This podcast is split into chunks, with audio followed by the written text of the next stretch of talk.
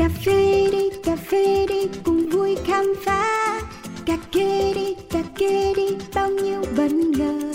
Cà phê đi, đời đôi khi chỉ mong có thế đến bên nhau ngồi cái nghe bao điều về cùng một thú đam mê. Yo, đặc biệt trong không chỉ là như vậy Cả thế giới bị chát xoay quanh ly cà phê Thơm chua ngọt cân bằng và dư vị Biết bao nhiêu điều khác mới nghe thôi mà mê And drip drip come here to sip sip No skip skip ready to sip sip một số các bài chế từ máy hay là tay Cà phê uống một cụm tỉnh đấy hay là say Coffee Around, chương trình podcast tương tác đầu tiên tại Việt Nam, khám phá những điều thú vị về cà phê, nơi gặp gỡ những con người đầy tâm huyết dành cho đam mê cho hạt cà phê với vô số câu chuyện chưa bao giờ được kể.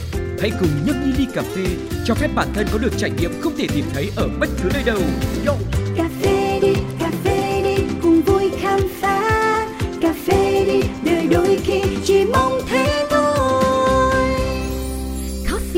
around. Một lời chào thân thương đến từ Cáo. Yeah yeah, hello tất cả mọi người. Hy vọng mọi người đã có một ngày thật là nhiều niềm vui cho đến thời điểm hiện tại khi mà bật chương trình này lên. À, Hôm nay thì chúng ta vẫn trong hành trình khám phá những câu chuyện thú vị về cà phê Của những người tâm huyết, của những người yêu nghề Và đặc biệt là rất thích uống cà phê. Hơi hoang mang một chút đó là bởi vì nghe nhiều tin đồn thì à, người đàn ông bên cạnh cáo đây rất là giỏi tiếng việt anh ấy hiểu tiếng việt. Anh ấy ờ, quen với văn hóa của việt nam nhưng mà không biết là anh ấy có thể nói tiếng việt được hay không. Ờ, nếu như mà giới thiệu một cách chính thống nhất á, thì anh ấy hiện tại đang là CQI instructor và SCA trainer. Mình hiểu đơn giản là một chuyên gia khá có uy tín với những bằng cấp hiện tại trong ngành cà phê không chỉ riêng gì tại Việt Nam mà trên toàn thế giới luôn. Đó chính là Ermano Hello, hello. How are you today? Yeah, it's great. Great day. Yeah, thank you. Nếu như mà em nói tiếng Việt á thì uh, Ermano có hiểu không? Có hiểu mà Yeah. trả lời bằng tiếng Anh. Nhưng mà hiểu ở đây là hiểu 100% hay đâu đó anh sẽ đoán thôi. Chưa chưa 100%, chắc là 10% thôi. Dám 10% đâu, nói tới như thế này thì cũng thuộc dữ dằn đấy. Thế thì à, đầu tiên chắc là phải nhờ Ermano chia sẻ một chút về bản thân mình được không? Một cách đầy đủ hơn và trọn vẹn hơn cho quý vị thính giả. Những người lần đầu tiên mở chương trình này lên nghe và biết đến Ermano. Alright, uh, yeah, my name is Hermano. I originally come from Italy. Italy. Yeah, I've been around Vietnam for a few years now, and I've been trying to understand coffee for the last 11 years. Still, I think I, I didn't understand anything yet. so, uh, yeah, so that's it. Giữ vai trò nhà đổi mới sáng tạo toàn cầu của tập đoàn Sucafina, Ermano Pedrotti còn là thầy đào tạo về chế biến và lên men cà phê chứng chỉ CQI, về thử nếm, nhân xanh và rang chứng chỉ SCA. 11 năm làm nghề cùng cà phê, ngoài bằng cấp, kiến thức, kỹ năng lẫn độ dày kinh nghiệm, anh luôn nhận được sự tôn trọng từ học viên và những người trong ngành tại nhiều quốc gia khác nhau dù độ tuổi còn khá trẻ. Tuy vậy, từ điểm nhìn chân phương của chàng trai người Ý, cà phê chỉ là cà phê và bất cứ ai cũng có thể tận hưởng nó một cách trọn vẹn nhất. Lập gia đình, sinh con và xây dựng sự nghiệp tại giải đất hình chữ S, Ermano tin vào tương lai phát triển mạnh mẽ của cà phê Việt, đồng thời không ngại việc chia sẻ mọi điều mình biết cho cộng đồng như một cách để góp phần thúc đẩy những giá trị tiềm năng đó. Khi mà chúng ta nói đến cà phê và Ý á, thì tự nhiên vô thức mình có một sự liên hệ nào đó bởi vì có thể Ý là một thành phố, là một nơi lâu đời có trải nghiệm về cà phê và thậm chí họ còn lan tỏa những giá trị về cà phê à, đến rất nhiều nơi trên thế giới. Thì không biết là đối với uh, Amano là một người Ý thì anh có cảm nhận như thế nào về cà phê ạ? So we usually say in, in Italy that we have more coffee in our blood than blood, in our veins than blood, because since yeah, because since we are a kid, we really start drinking coffee very early, at a very early stage. Yeah, so I still remember. Like my parents giving me probably like a few drops of coffee and then water, water, water since I was a kid. So we, we, we have a strong coffee culture. And this is particularly true until a few years ago. Most of the espresso machine, most of the roasting machine were actually manufactured in Italy. So we back in the days we had really great people innovating a lot in coffee, even understanding the science of roasting, the science of extraction. Uh, so we do have a strong culture. Um, today, this culture, uh, and this is a very personal opinion. I hope no Italians are going to listen to this podcast. For sure. but the, um, but our coffee culture is really poor now, actually, in terms of quality, right? So we basically became famous in the world for our espresso, right? For our knowledge, and then we sort of, you know, get relaxed over this knowledge, over this the fact that we were famous around the world for coffee. Then we start drinking bad coffee, right? So roasteries start purchasing more and more of lower quality coffee because you know once you get lower quality coffee and you pop up with more margins, that's where you get more money, right? So I guess we have a very stratified culture now uh, over this sort of, uh, and that's why the this Italian sort of roast is very famous in terms of color, right? Which is this extremely dark color with no flavors anymore. And uh, but yeah, now I can't say that it's everything bad, right? so we still have great residency there, great, really great people, great companies. The specialty scene is growing as well, not at probably the same pace as you see in Vietnam, uh, but it's growing.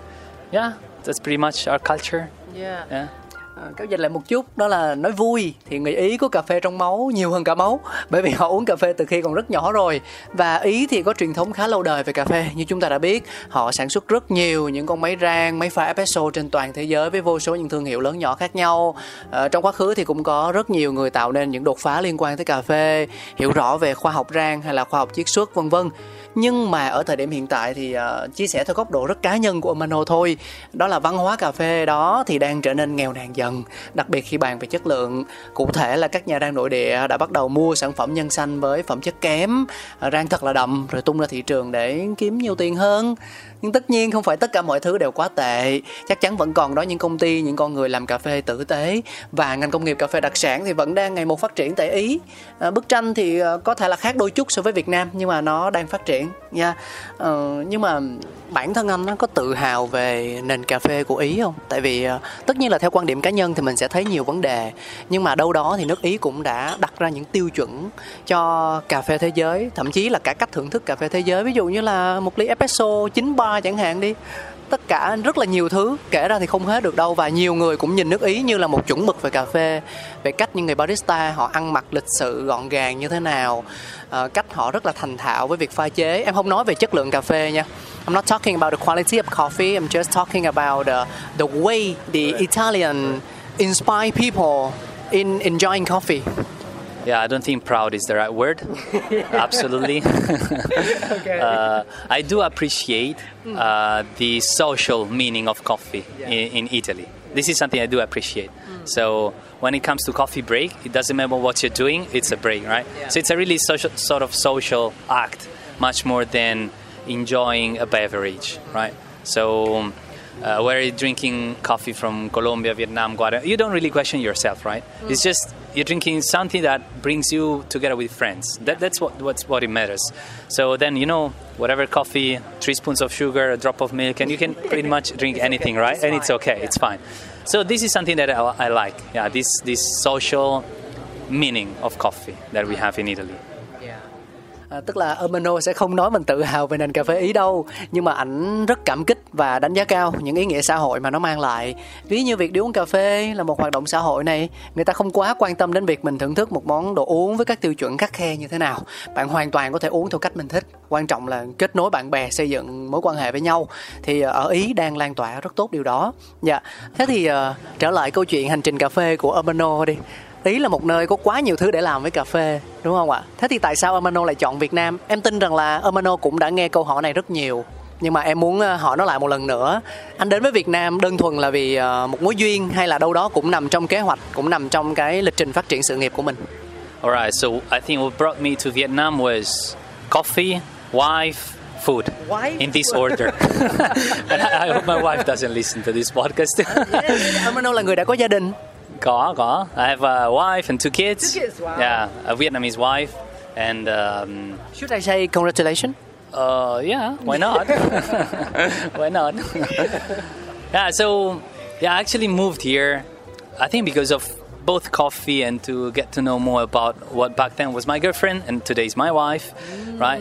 And to be honest, I didn't know much about Vietnam in general, right? So what I know about, I knew about Vietnam was my girlfriend and that, and that you guys producing robusta. That's all I knew at that time, right?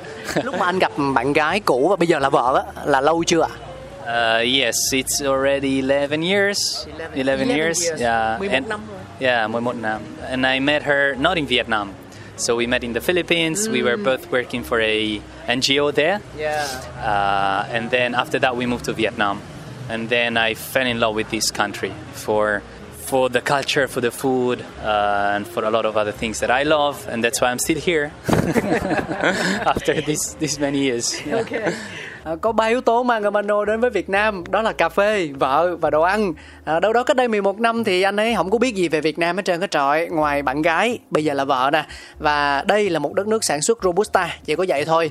Amano gặp người yêu tại Philippines, cùng làm việc trong một tổ chức phi chính phủ. Sau đó cùng trở về Việt Nam và anh ấy đã yêu đất nước hình chữ S luôn bởi vì văn hóa nè, ẩm thực nè và rất nhiều thứ khác.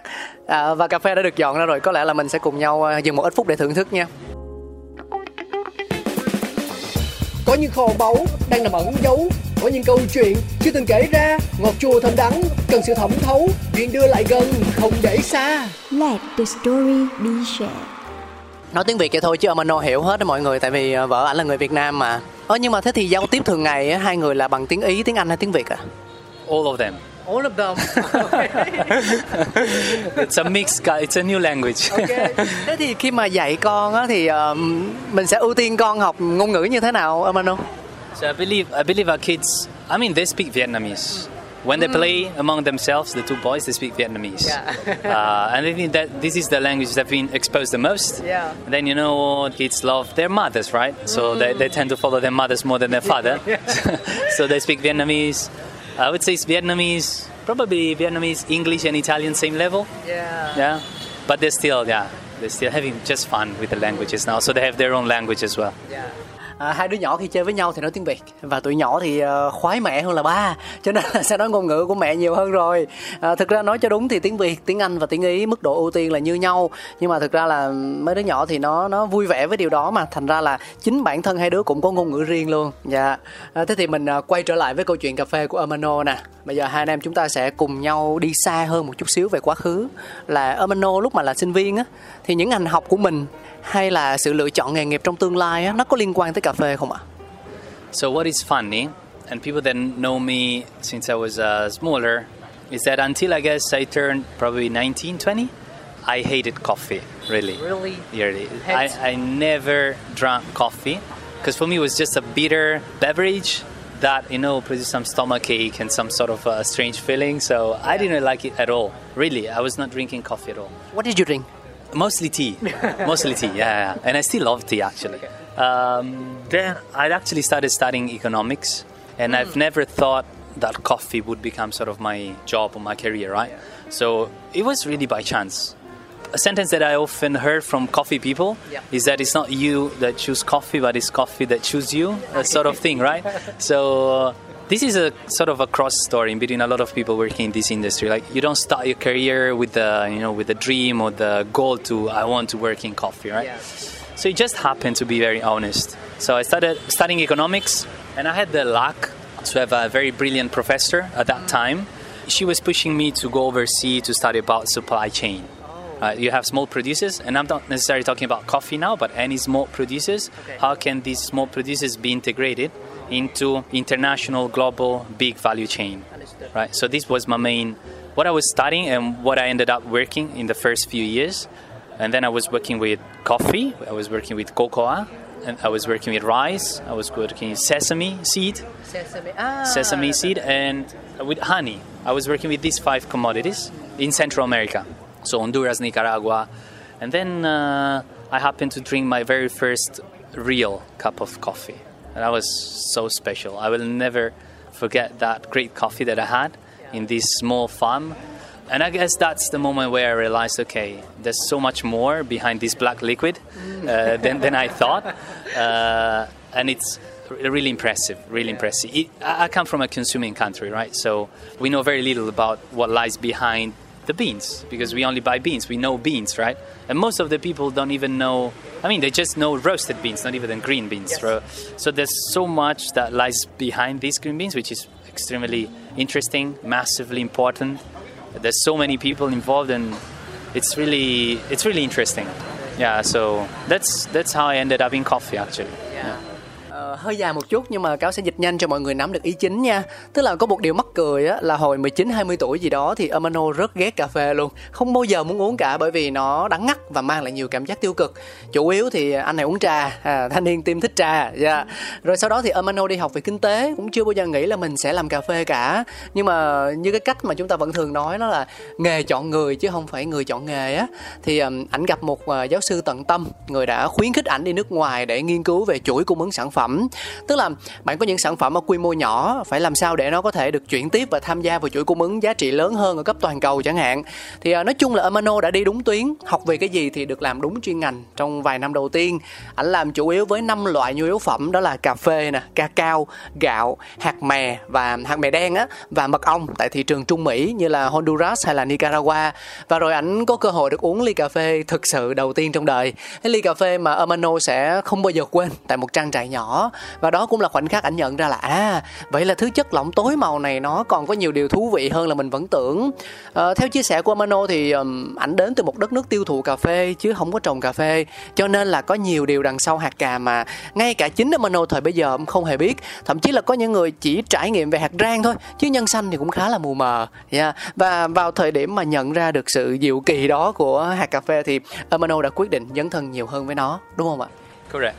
Yeah, correct. Then again, I was looking at coffee at that time more as a commodity. I keep saying this word, commodity, commodity, right? Uh, so something that is traded on the international market, right? It's basically financial speculation mostly. Uh, at that time, I was working as, as in this part of the chain, right? So mostly looking at the economics of coffee, um, supporting farmers to build business plan for their farms. But I was not much involved, and in fact, I didn't know much about quality because obviously this is something they don't teach you at university, right? Yeah. So I didn't know about sensory skills. I didn't know about uh, all the processing that we eventually have, and, and so and, and so on and so forth. So yeah, and, and then I started deepening down the quality, and it's so fascinating. I mean, it's just brilliant. It's awesome. So at that time, I really decided, okay, I want to do this in life and I want to do that from a qualitative perspective. And that's where I start deepening down the sensory science, the processing, and the chemistry, and blah blah blah. Chia sẻ một chút cho mọi người hiểu về những gì mà Amano nói. Thì à, lúc đó Amano xem cà phê như một loại hàng hóa đang được giao dịch khắp toàn cầu.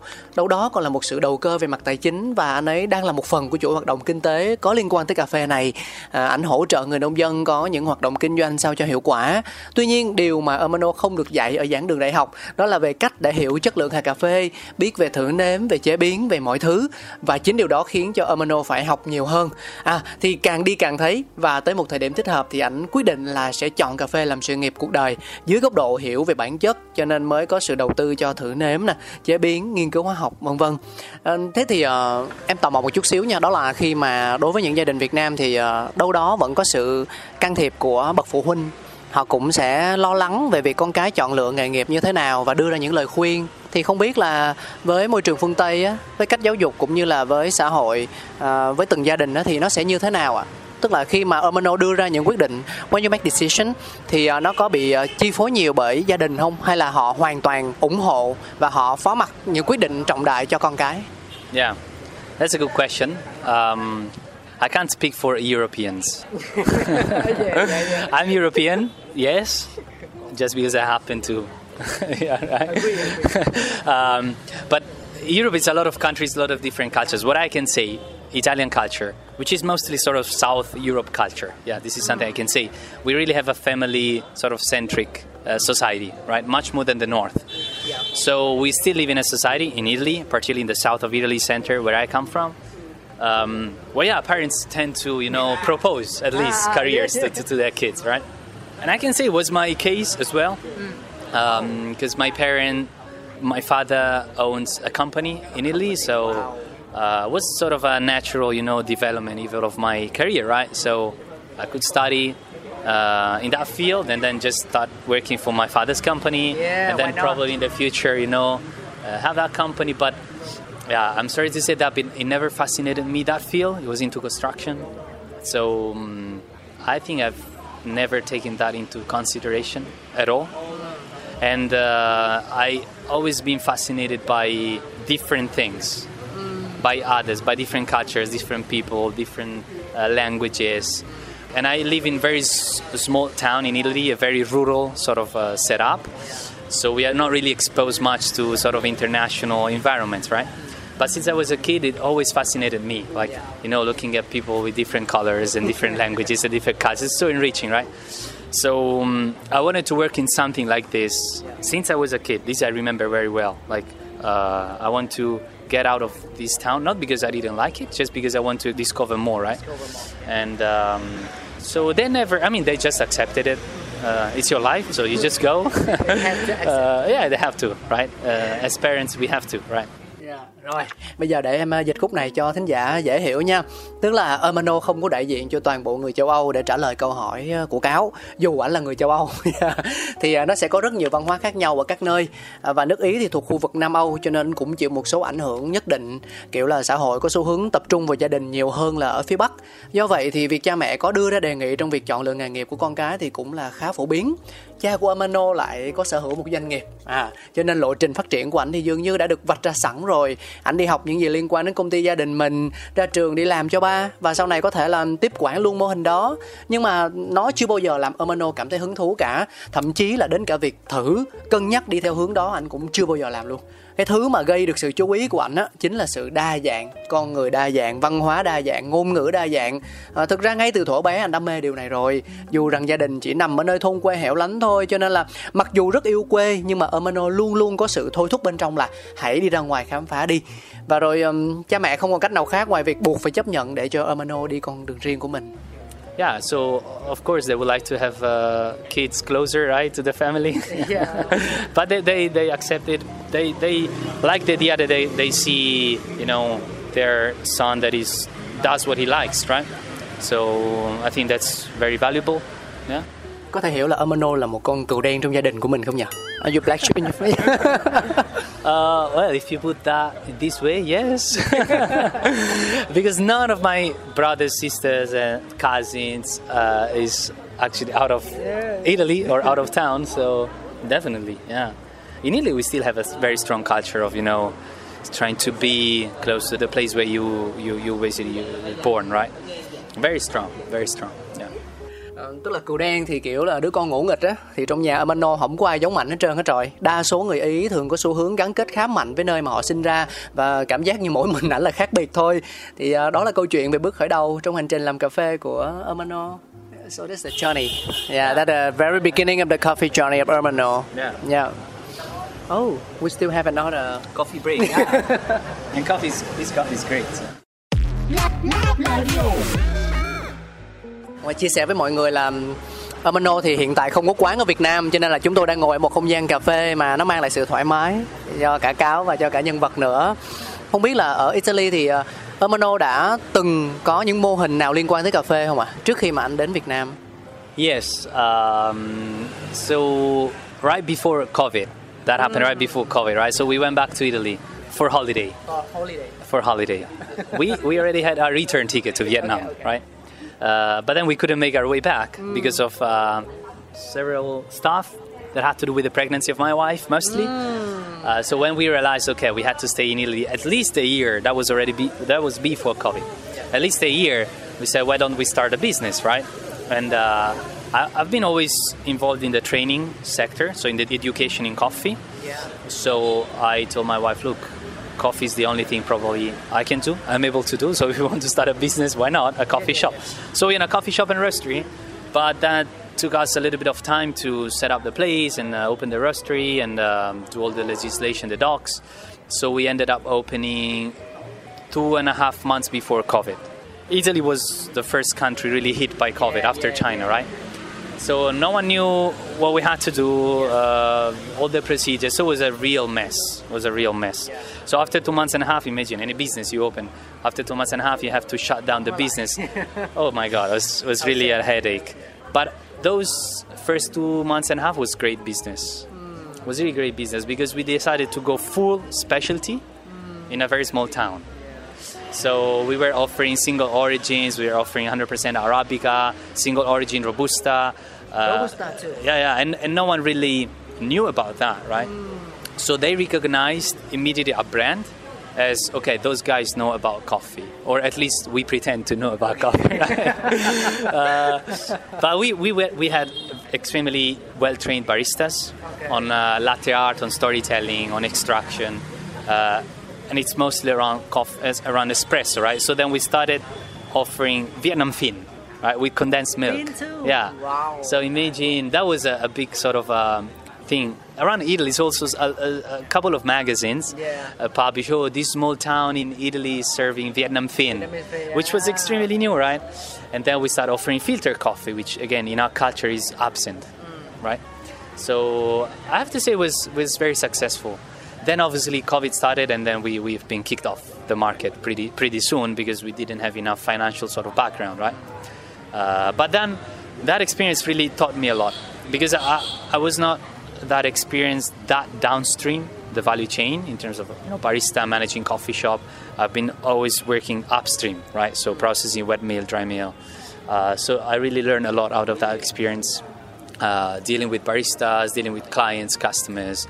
Even though I was not involved in the daily operations of the coffee shop, uh, but I, I would still go there for my morning espresso uh, and see customers, talk to them, understand sort of uh, where the preferences of clients are, right? So it was a very inspiring, in a way, uh, experience. Yeah. So we ended up having two shops and one restaurant. Two shops at the, at the same time. Yeah, same time. Wow. We were not happy enough that COVID was, you know, destroying Sorry for us. laughing, but uh, yeah. No, no, no. It's not We because I'm happy. yeah, sure. Yeah, I mean, with the second shop, we opened the second shop right in the middle of COVID, because there was there was a moment where seems seemed like COVID was dead, right? Okay, so we back to normal life. So we said, okay, again, investment.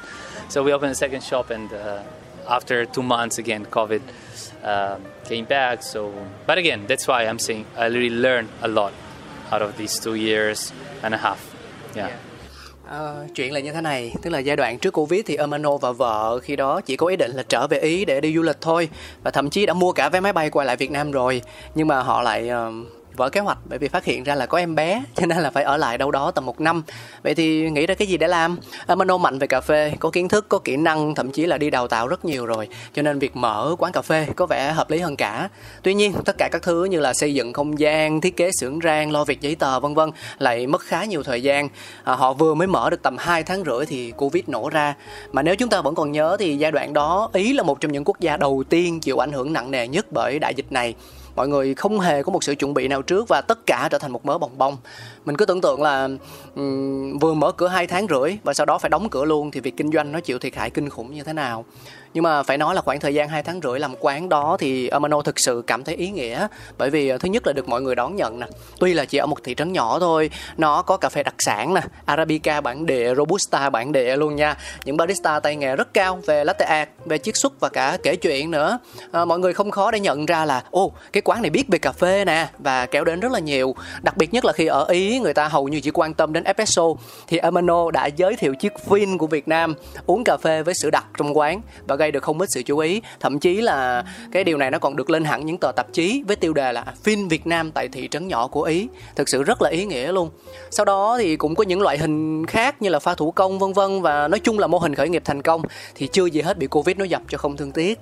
Ờ, đối với Amano thì giai đoạn đó mất rất nhiều, nhưng mà cũng học được nhiều, bởi vì trước giờ anh làm chủ yếu với nông hộ, về chế biến cà phê. Nói chung là ở phía đầu nguồn của chuỗi giá trị cà phê đó và nhờ mở quán mà anh hiểu hơn về barista, về khách hàng, dù rằng không phải là người trực tiếp tham gia vào việc vận hành thường ngày của quán mà nói về quán thì ờ, mới đầu cáo tưởng là Amano chỉ có một cái thôi. Ai dè là anh mở tới ba cái luôn một nhà hàng và hai quán cà phê. À, cái quán thứ hai là mở khi mà tình hình nó đỡ căng thẳng hơn nhưng mà sau 2 tháng thì lại đóng cửa bởi vì covid nó lại leo thang. Dạ nhưng mà tự trung lại thì rất nhiều bài học đắt giá đã được rút ra trong khoảng thời gian 2 năm rưỡi làm quán đó. Thực sự khi mà Amano kể thì mình thấy nó nhanh đúng không? Nhưng mà để trải qua từng chặng như vậy thì nó nó là điều gì đó cực kỳ kinh khủng rất là khó để mà có thể hình dung nếu như mình không phải là người trong cuộc mở cửa hàng tâm huyết ờ, vấn đề xảy ra đóng cửa hàng tốn tiền tốn thời gian nghĩ kế hoạch làm sao duy trì hay là mình sẽ đi như thế nào nó nó chắc chắn phải là một cái gì đó rất là kinh khủng luôn yeah. nhưng mà khi đó là Amano chỉ có một mình mình hay là cũng có sự chung tay chung vốn với những ờ, người đồng nghiệp khác những người cộng sự khác you have any partners at that time Yeah, I had one partner. The, he was sort of a operations manager. yeah, yeah. so taking care really of the daily flow of a coffee shop. Uh, and I was more say at the back. So sourcing, roasting, Yeah. and uh, doing more sort of a business sense of it. Yeah. Bây giờ thì sao? Bây giờ thì sao ạ? now we sold. We sold it. What does you sold mean? Có bán là We sold the business. So Ah, now there's a a guy that is um, going to.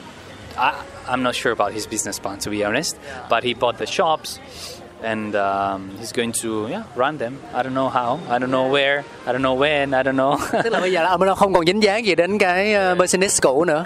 Correct. Now it's, it's just uh, I have nothing to do anymore now with uh, with that business. Yeah. Vậy thì cụ thể là Amano đang làm công việc hiện tại như thế nào liên quan đến cà phê ạ? So actually, after COVID, we moved back to Vietnam, and that was last year, August last year. Uh, I was working. I've been working for a big trading company, and this trading company is called Sucafina. So I was working both for Sucafina and my own business, right? Uh, so I started with Sucafina early 2022 in Africa. So I was in Rwanda, Uganda, Kenya for a period of time.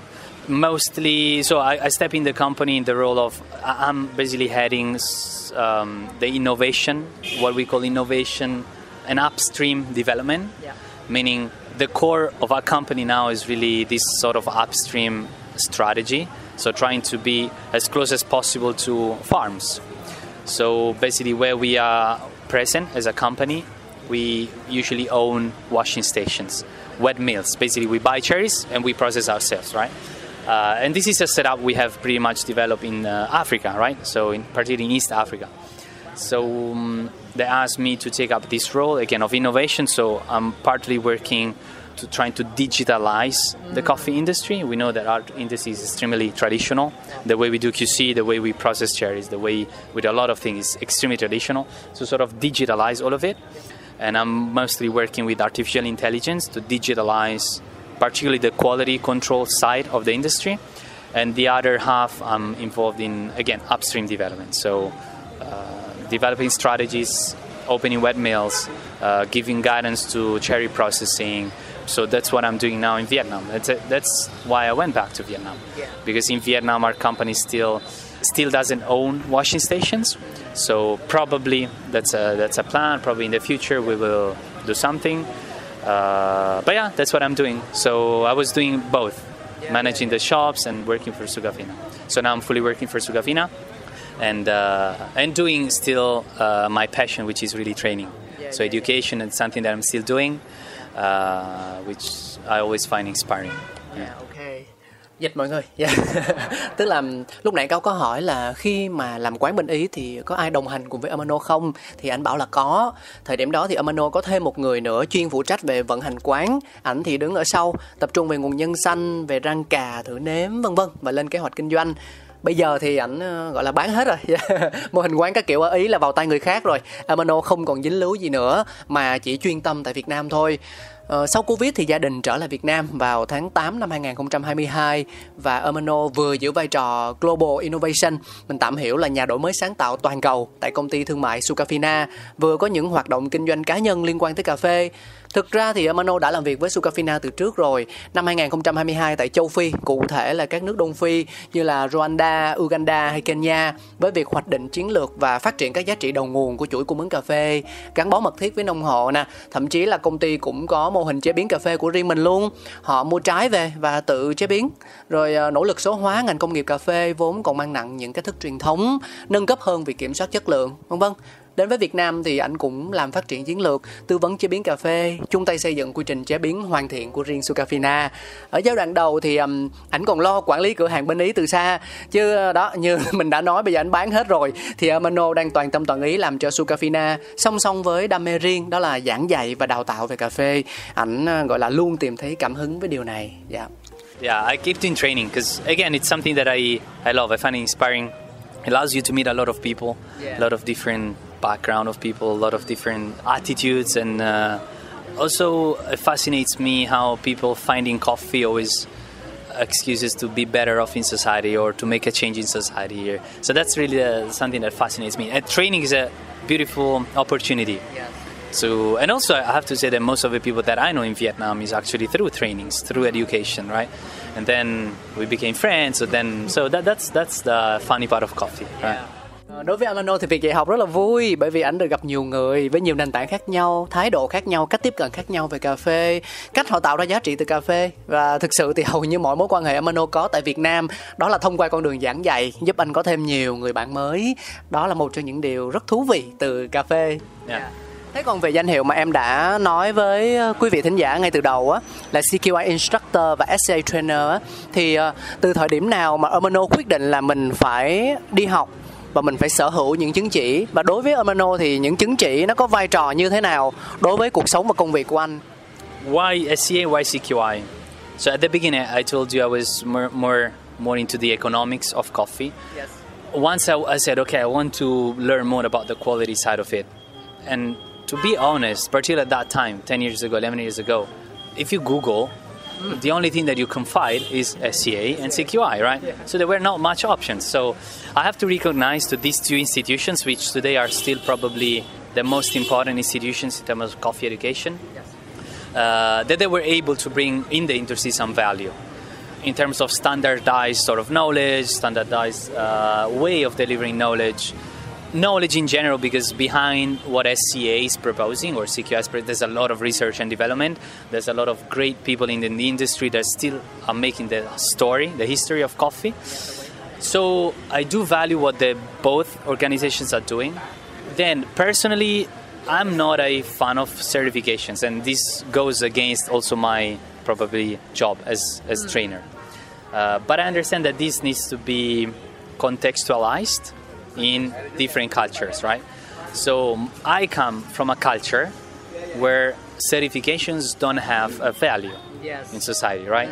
So I don't really care if you have a certification or not. I don't really care if you got a master degree or not. Yeah. So this is, but because this is my culture, right? So whenever whenever I look at certification, I screen them through my culture, right? So if I meet you for the first time and you say, "Oh, I'm certified, I'm certified, I'm certified," and then you know nothing, Yeah. certifications really don't, don't mean much, right? Yeah, yeah, But then if you show me you know a lot, but then you say, "Oh, sorry, I don't have certification," I don't care, right? As, as long as you know. So, in that sense, for me, certification still has sort of a marginal value in my culture. But I understand, for example, in Asia, it's very different, right? So, where certifications do have value and they're extremely important, right?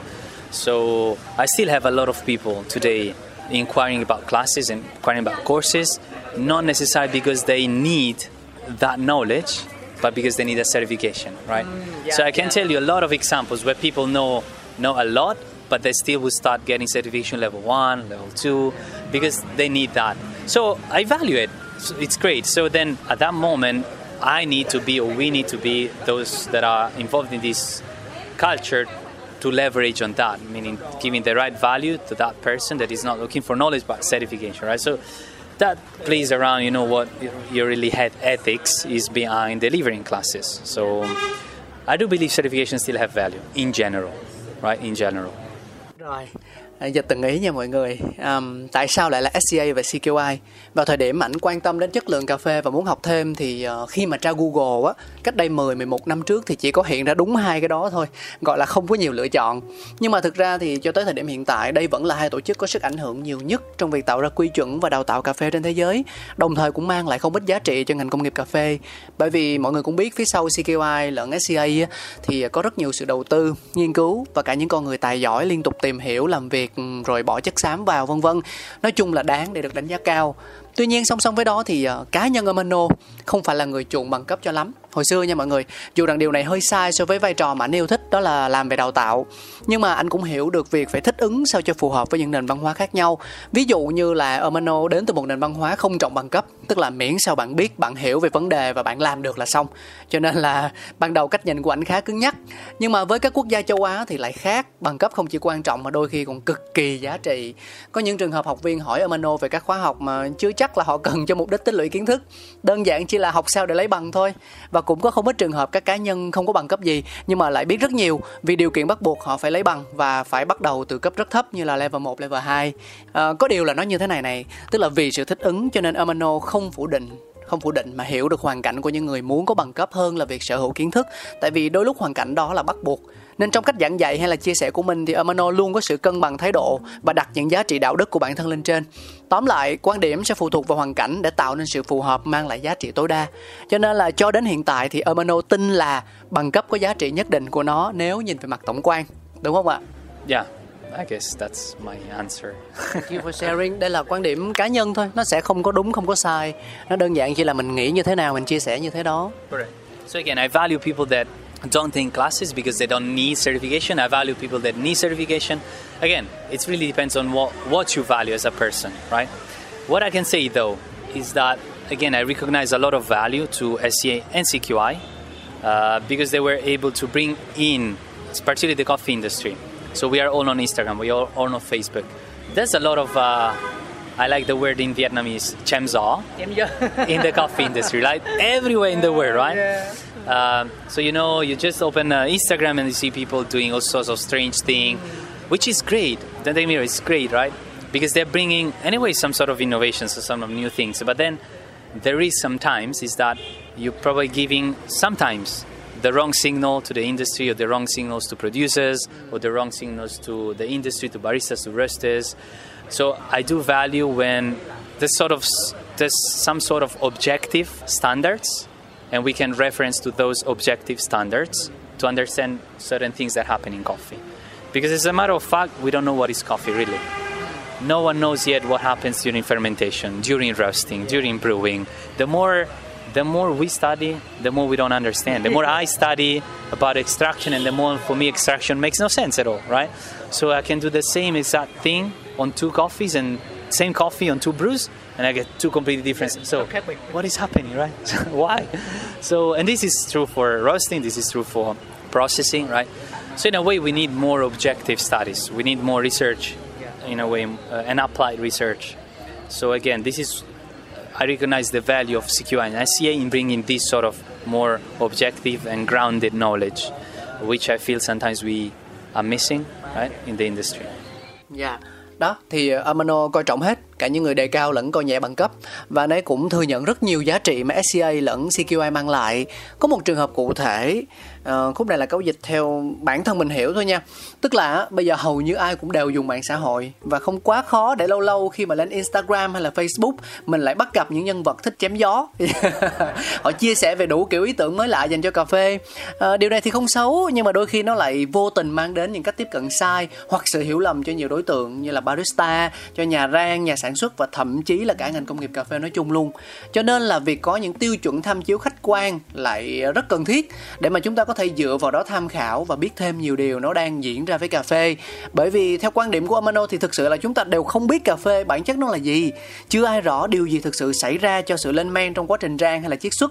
Mình càng học thì càng không hiểu gì cả. Amano càng học về chiết xuất thì càng thấy nó vô nghĩa. Như kiểu là cùng một loại cà phê mà pha tay theo hai cách thì nó lại cho ra hai hương vị hoàn toàn khác nhau tại sao lại như thế? Và nó cũng tương tự với cả phạm trù rang hay là chế biến luôn.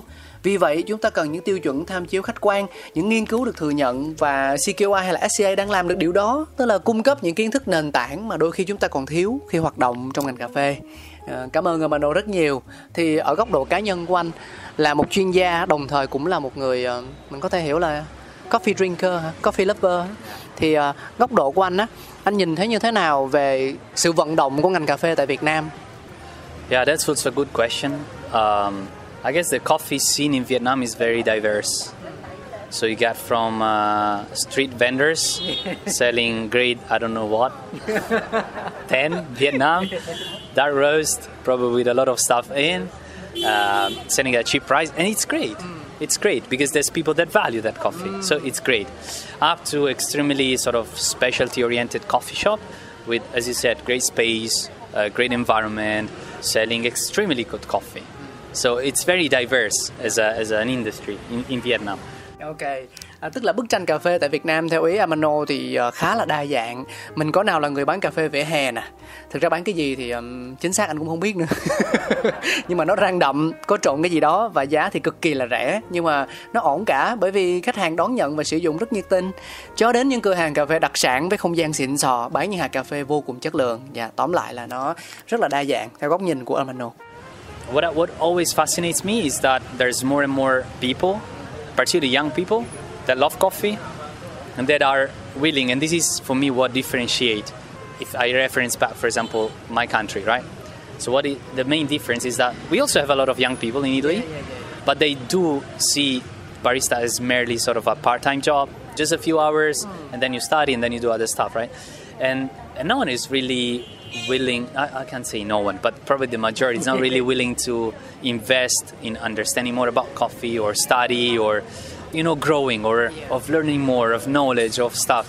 While I see this a lot in Vietnam, it always fascinates me to open Facebook and see, as you said, a lot of pictures of young people going to the farm, staying with farmers, working with them, producing coffee.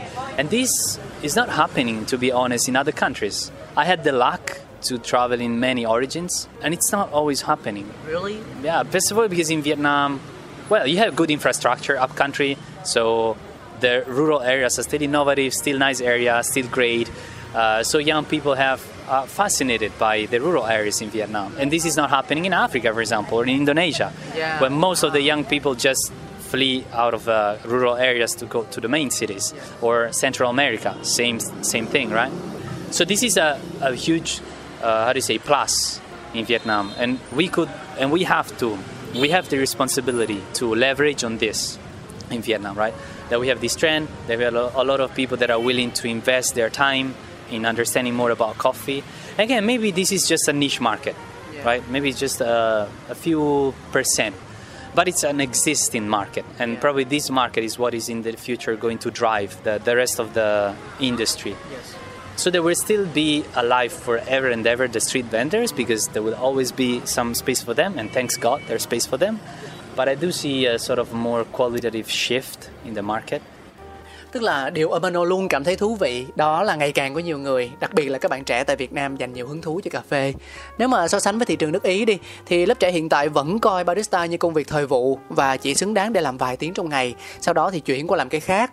Mọi người không có muốn đầu tư cho việc tìm hiểu, học hỏi hay là khám phá nhiều hơn về cà phê. Ngược lại hẳn so với Việt Nam, cứ mở Facebook ra là lại thấy các bạn trẻ nào là về vườn nè, thăm người nông dân, ở với nông hộ, làm việc với họ, sản xuất cà phê vân vân. Và thú thực là không chỉ có mỗi Ý đâu, ngay cả các quốc gia khác cũng khó mà thấy được cảnh này. Vì công việc của Mano là phải di chuyển nhiều trên khắp thế giới mà, cho nên là anh có cơ hội quan sát nhiều thứ. Dạ, và um, lý giải điều này có thể là vì Việt Nam có cơ sở hạ tầng tốt, có vùng thôn quê mang lại ờ, nhiều giá trị gây hứng thú cho giới trẻ, không như là các quốc gia châu Phi, Indonesia hay là vùng Trung Mỹ. Người trẻ muốn rời khỏi thôn quê để tìm kiếm cơ hội tốt hơn tại các thành phố lớn. uh, đây là một lợi thế không nhỏ của Việt Nam và chúng ta phải tìm cách thúc đẩy nó. Tất nhiên có thể sự đầu tư tìm hiểu cà phê chưa thực sự rầm rộ vì bản thân cà phê chất lượng, cà phê đặc sản vẫn đang là thị trường ngách và chiếm thị phần tương đối nhỏ. Nhưng mà nó đang ở đó, nó vẫn sẽ phát triển để trở thành tương lai mới của thị trường theo góc nhìn của Amano. Dạ, tất nhiên là các hàng quán hay xe cà phê vỉa hè vẫn có đất để tồn tại. Nhưng mà nhìn chung thì sự chuyển dịch về chất lượng sản phẩm đang diễn ra theo chiều hướng ngày một tốt hơn. So I see it a very, as a very positive thing in Vietnam.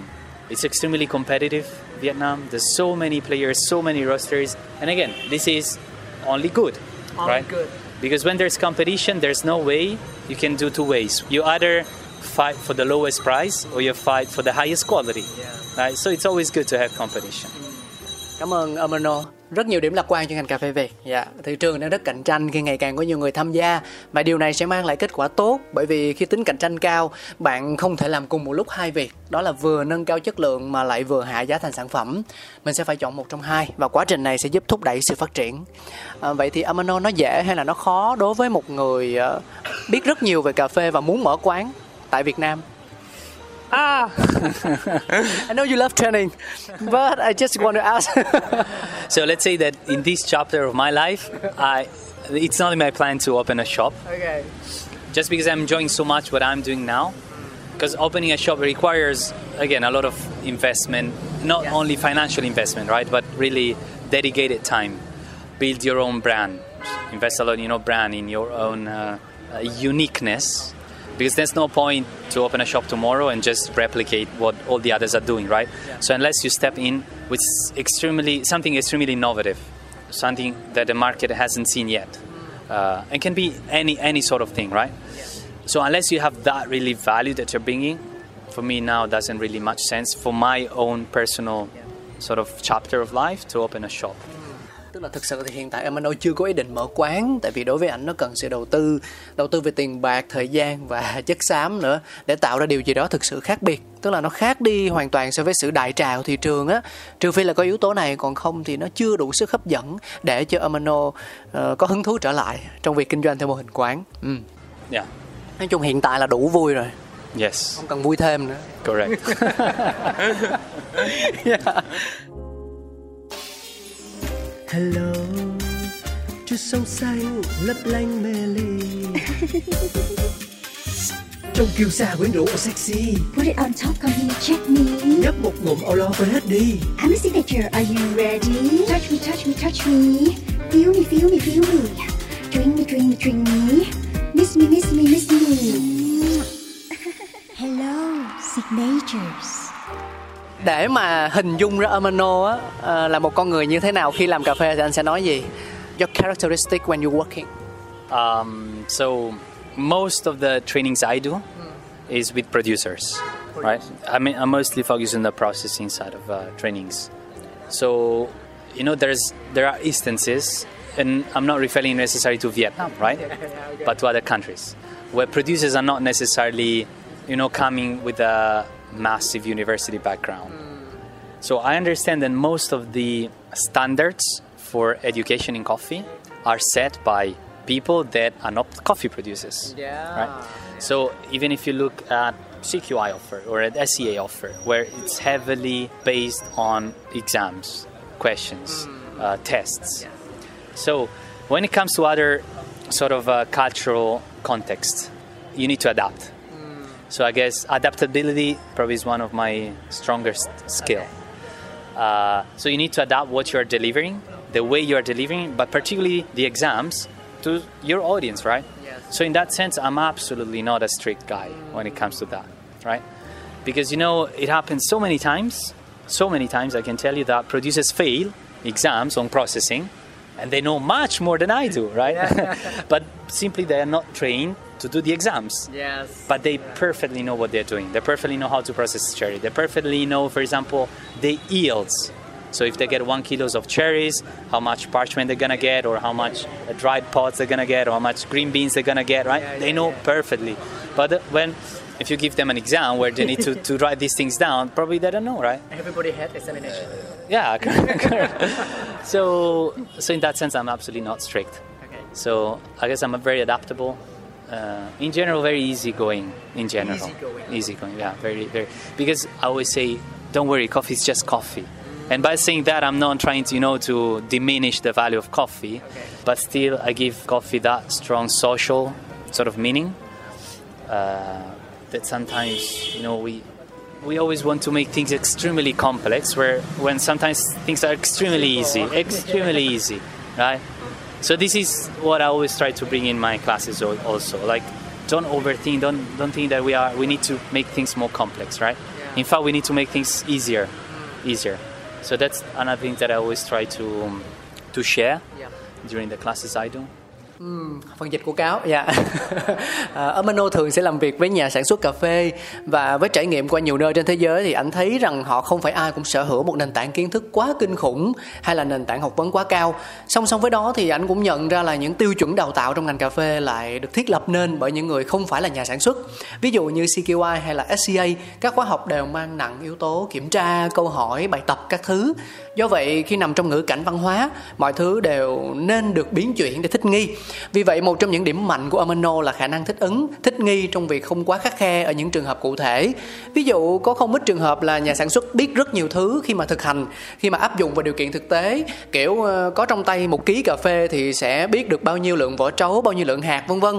Nhưng mà họ không được đào tạo để mà làm kiểm tra, không biết viết xuống giấy như thế nào, cho nên nhiều khi bị rớt môn, rất đáng tiếc. Thành ra, cách nghĩ của Amino khá là thoáng trong quá trình giảng dạy.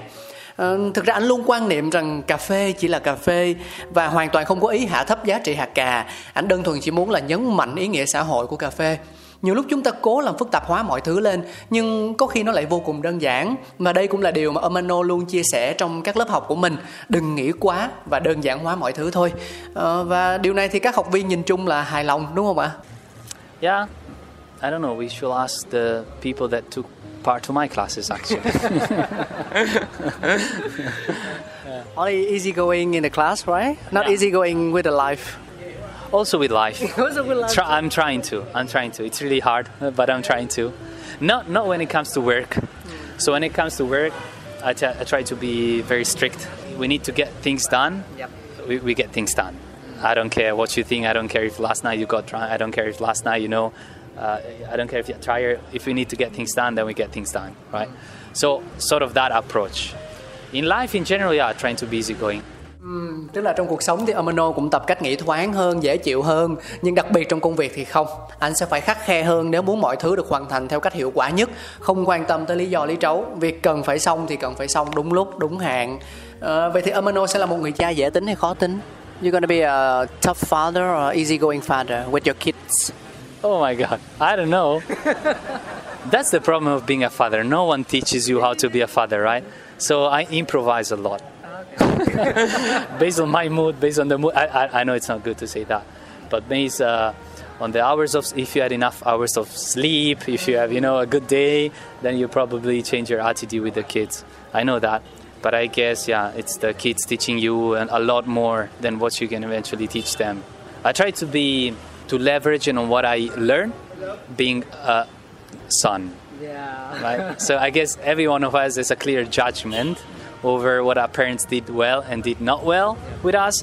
Not blaming anyone because we know that life is so challenging sometimes. So as a father, you're probably translating these challenges that you have Yeah. to your kids. Uh, and this is a mistake we do, but we do it. Đồng ý.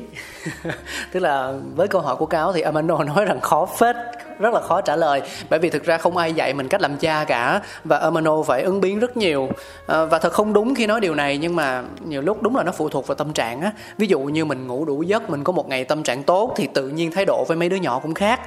Nhưng mà Amano tin rằng những gì con trẻ dạy mình đôi khi còn nhiều hơn mình có thể dạy chúng. Cho nên việc đặt mình vào vị trí con trẻ để nhìn thấu đáo mọi việc là cần thiết. Bởi vì không phải người lớn lúc nào cũng đúng. Cho nên cần sự đánh giá khách quan và không có sự đổ lỗi trong gia đình của mình. Bởi vì thi thoảng cha mẹ sẽ vô tình mang áp lực từ cuộc sống vào cách tương tác với con trẻ. Đó là điều không nên chút nào nhưng nó vẫn xảy ra. Dạ, nó vẫn xảy ra. Và cá nhân cáo tin rằng là không chỉ riêng gì gia đình nhỏ của Amano mà rất nhiều trường hợp tương tự chúng ta thấy được ở các gia đình Việt Nam. Dạ. Uh, what I love, and this is also why I like being in Vietnam, uh, is the discipline that I've seen in Vietnam culture. This is something that we don't have in Italy. In Europe, in general, discipline something I don't know what it means. Uh, so I like that in Asian culture. Um, and the other thing that I love, and this, yes, on this I'm probably going to be straight father, the respect that you have in Vietnam for older people. So this is extremely valuable value in the culture that you have. Even the way you refer to each other by calling chi, cô, bác, blah blah blah, these sort of things, it's a sign of respect with, uh, that we lo- we probably lost in our culture. So on that, I'm going to be, I'm tr- I will try to be straight. That the respect that you have to have for the others and for older people, particularly, uh, that's something that I'm stealing from Vietnam culture. À, tức là điều mà Omano cảm thấy ấn tượng khi ở Việt Nam đó là sự tôn trọng vô hình mà lớp trẻ dành cho người khác, đặc biệt là người lớn tuổi, điều có thể không được quan sát thấy thường xuyên tại quê hương mình. Và về điều này thì Omano sẽ khắc khe với các con để mấy đứa cũng biết được tinh thần đó, sự tôn trọng dành cho người khác. Còn về phía em nhé, ờ, nghiêm khắc hay không thì ờ, trong nhiều trường hợp em sẽ dựa vào vợ. tức là vợ mà đóng vai ác quỷ thì mình sẽ đóng vai thiên thần và ngược lại. So I will base on my wife. If she wants to become a devil, I would be a very nice angel for for the kid. Oh yeah, yeah, it's a team uh, work. yeah, teamworking. Yeah, yeah, yeah, correct, correct. But teamwork is hard when you fight with your wife. Vợ của Ermanno có phải là một người thích cà phê hay là làm việc trong lĩnh vực cà phê không? she always say, "Oh, if I drink coffee, xài luôn." Sai luôn. Xài cà phê. Ah, xài, xài xài, cà xài, phê, xài, xài, xài xài. cà phê. So I don't know what it means. So no, she doesn't drink coffee. She doesn't drink coffee. Yeah. What does she drink? Water? okay. Why beer? No, no, no, no. She's really a water, Okay. water person. Not tea. ah, not much. Mostly water. very simple girl. Yeah, very simple. And you feel happy with that? Sure, sure I do. It's less expensive, right? Water. no, I'm kidding. Yeah, but yeah, yeah, yeah, yeah. I like it. Yeah. Cảm ơn Ermanno rất nhiều vì cuộc trò chuyện ngày hôm nay đâu đó cũng đã một tiếng đồng hồ rồi.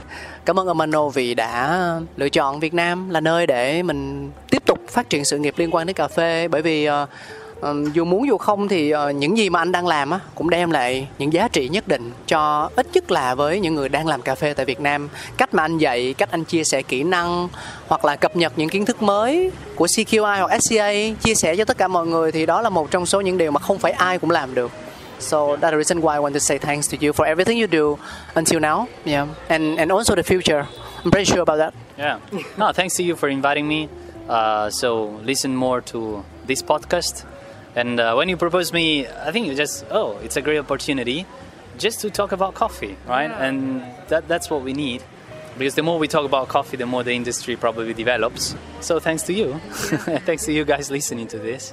So nếu mà mọi người muốn gặp Armano thậm chí là học đi những kiến thức, những kinh nghiệm từ Armano thì uh, làm sao có thể tìm thấy anh ấy nhỉ? Super easy.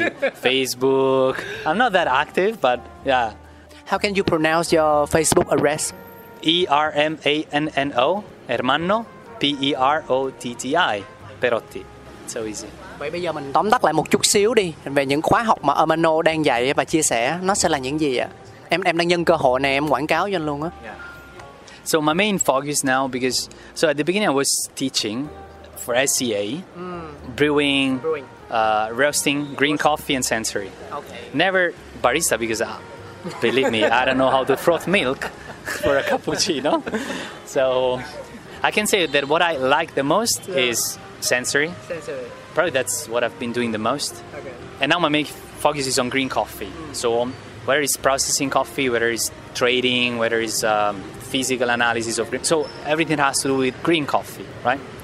I keep teaching roasting, even though I don't consider myself being a roaster.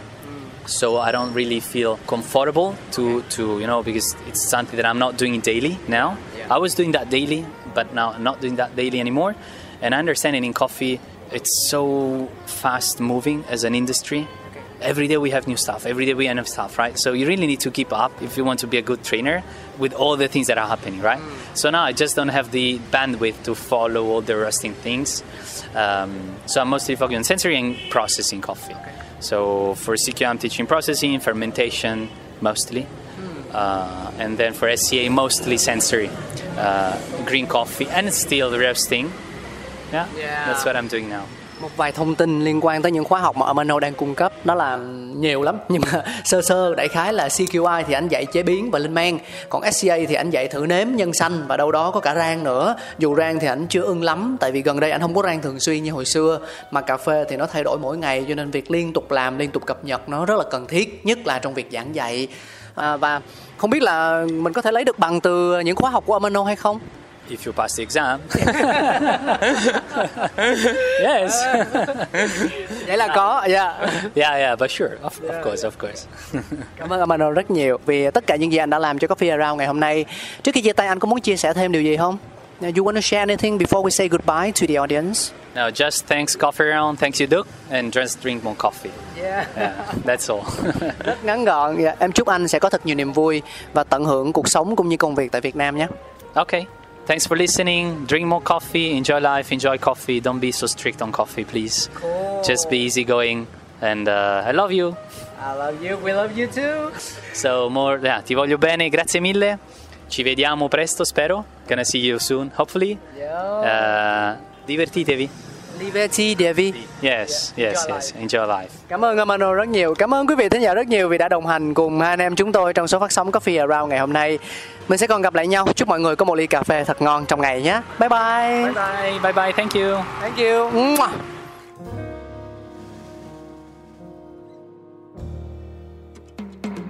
Cà phê đi cà phê đi cùng vui khám phá cà kê đi cà kê đi bao nhiêu bất ngờ cà phê đi đời đôi khi chỉ mong có thế đến bên nhau ngồi cái nghe bao điều về cùng một thú đam mê. Đặc biệt đậm không chỉ là như vậy. Cả thế giới bị chát xoay quanh ly cà phê. Thơm chua ngọt cân bằng và dư vị. Biết bao nhiêu điều khác mới nghe thôi mà mê. And drip drip come here to sip sip. No skip skip ready to sip sip. Một số các bài kế từ máy hay là tay. Cà phê uống một cụm tỉnh thấy hay là say. Coffee Around, trình podcast tương tác đầu tiên tại Việt Nam, khám phá những điều thú vị về cà phê, nơi gặp gỡ những con người đầy tâm huyết dành cho đam mê cho hạt cà phê với vô số câu chuyện chưa bao giờ được kể. Hãy cùng nhấp nhi ly cà phê, cho phép bản thân có được trải nghiệm không thể tìm thấy ở bất cứ nơi đâu. Yo! cà phê đi cà phê đi cùng vui khám phá cà phê đi đời đôi khi chỉ mong thế thôi coffee around